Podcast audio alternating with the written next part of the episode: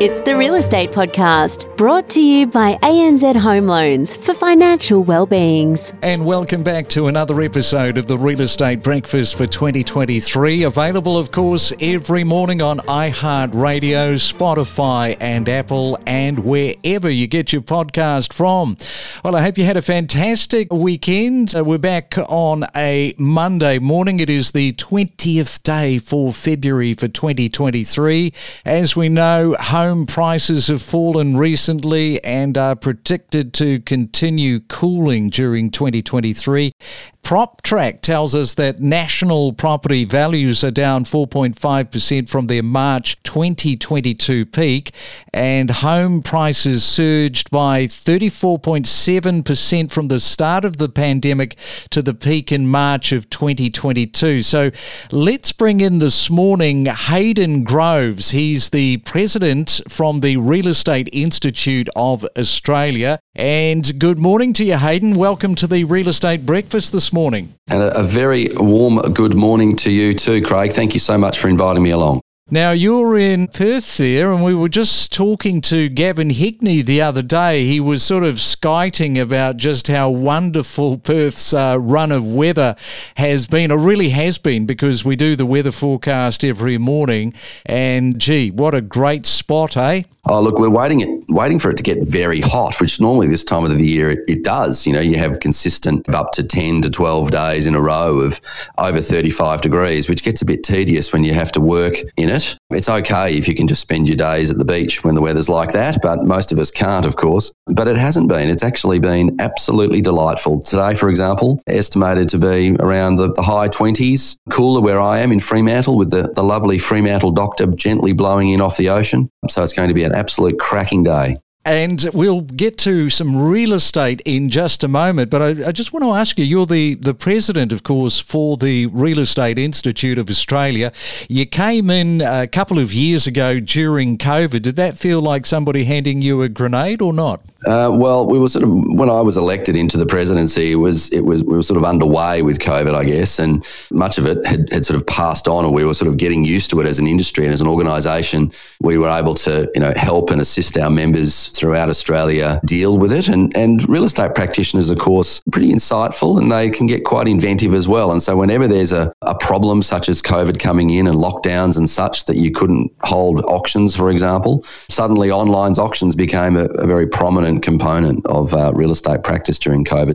All right, yeah. Well, just uh, hold it right there. We'll come back to you in just a moment as we talk property prices and other things from Perth this morning. We talk with leading property commentators with analysis, predictions, forecasts, and what's trending every morning from 6:30. And if you are in Melbourne this morning, you probably know the answer to this question and that is what is Melbourne's oldest suburb? Now, if you said Fitzroy, you would be 100% correct. 10 points to you. Fitzroy was created back in 1839.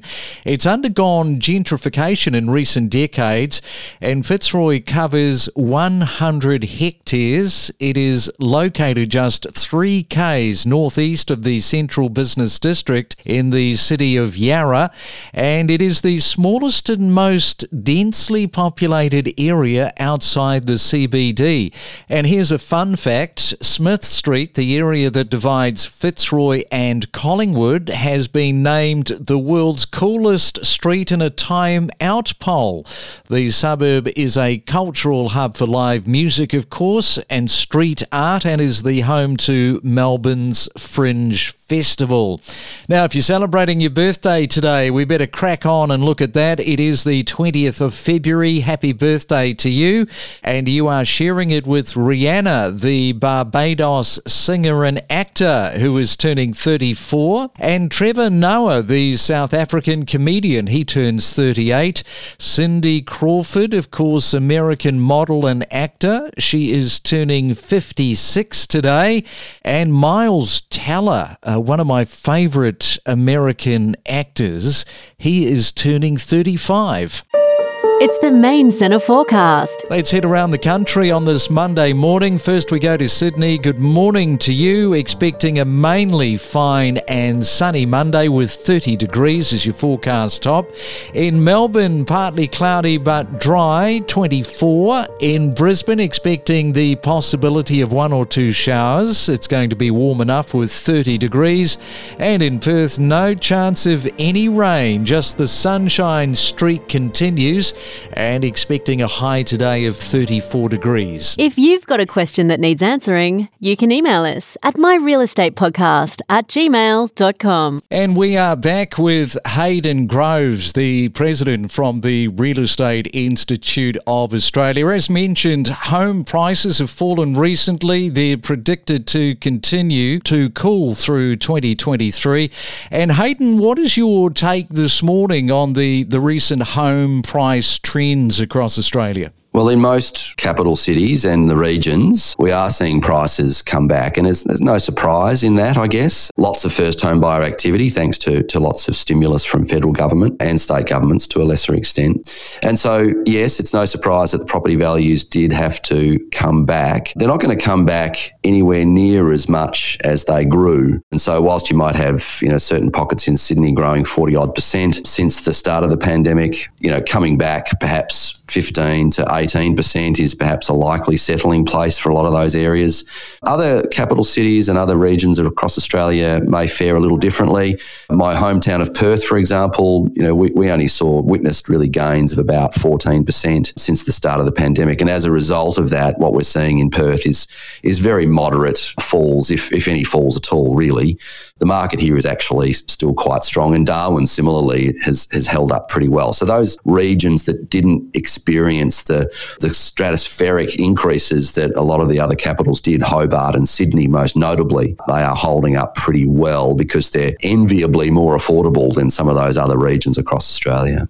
And we are, of course, up to nine straight record breaking cash rate rises, about to next month make it to double figures. Uh, so, what are your thoughts on the impact of the Reserve Bank interest rate hikes on home prices in the coming months throughout 2023? One way to think about it, I guess, is how dreadfully un- unfair it is to target mortgage holders. Of all of the housing stock in Australia, about a third of them are resided in by people who are living in there as their primary place of residence, and it is they carry a mortgage over that asset. So you're actually, when you're rising interest rates at such a rapid rate, you're only impacting really about 30% or thereabouts of the entire population in a dramatic way. And we, we do certainly hold grave concerns in 2020 2023, where some 800,000 mortgage holders will come off a very low fixed rate of around 2%, many of those. And I think when they wake up one day in from about perhaps July, they may have a mortgage rate of around 6%.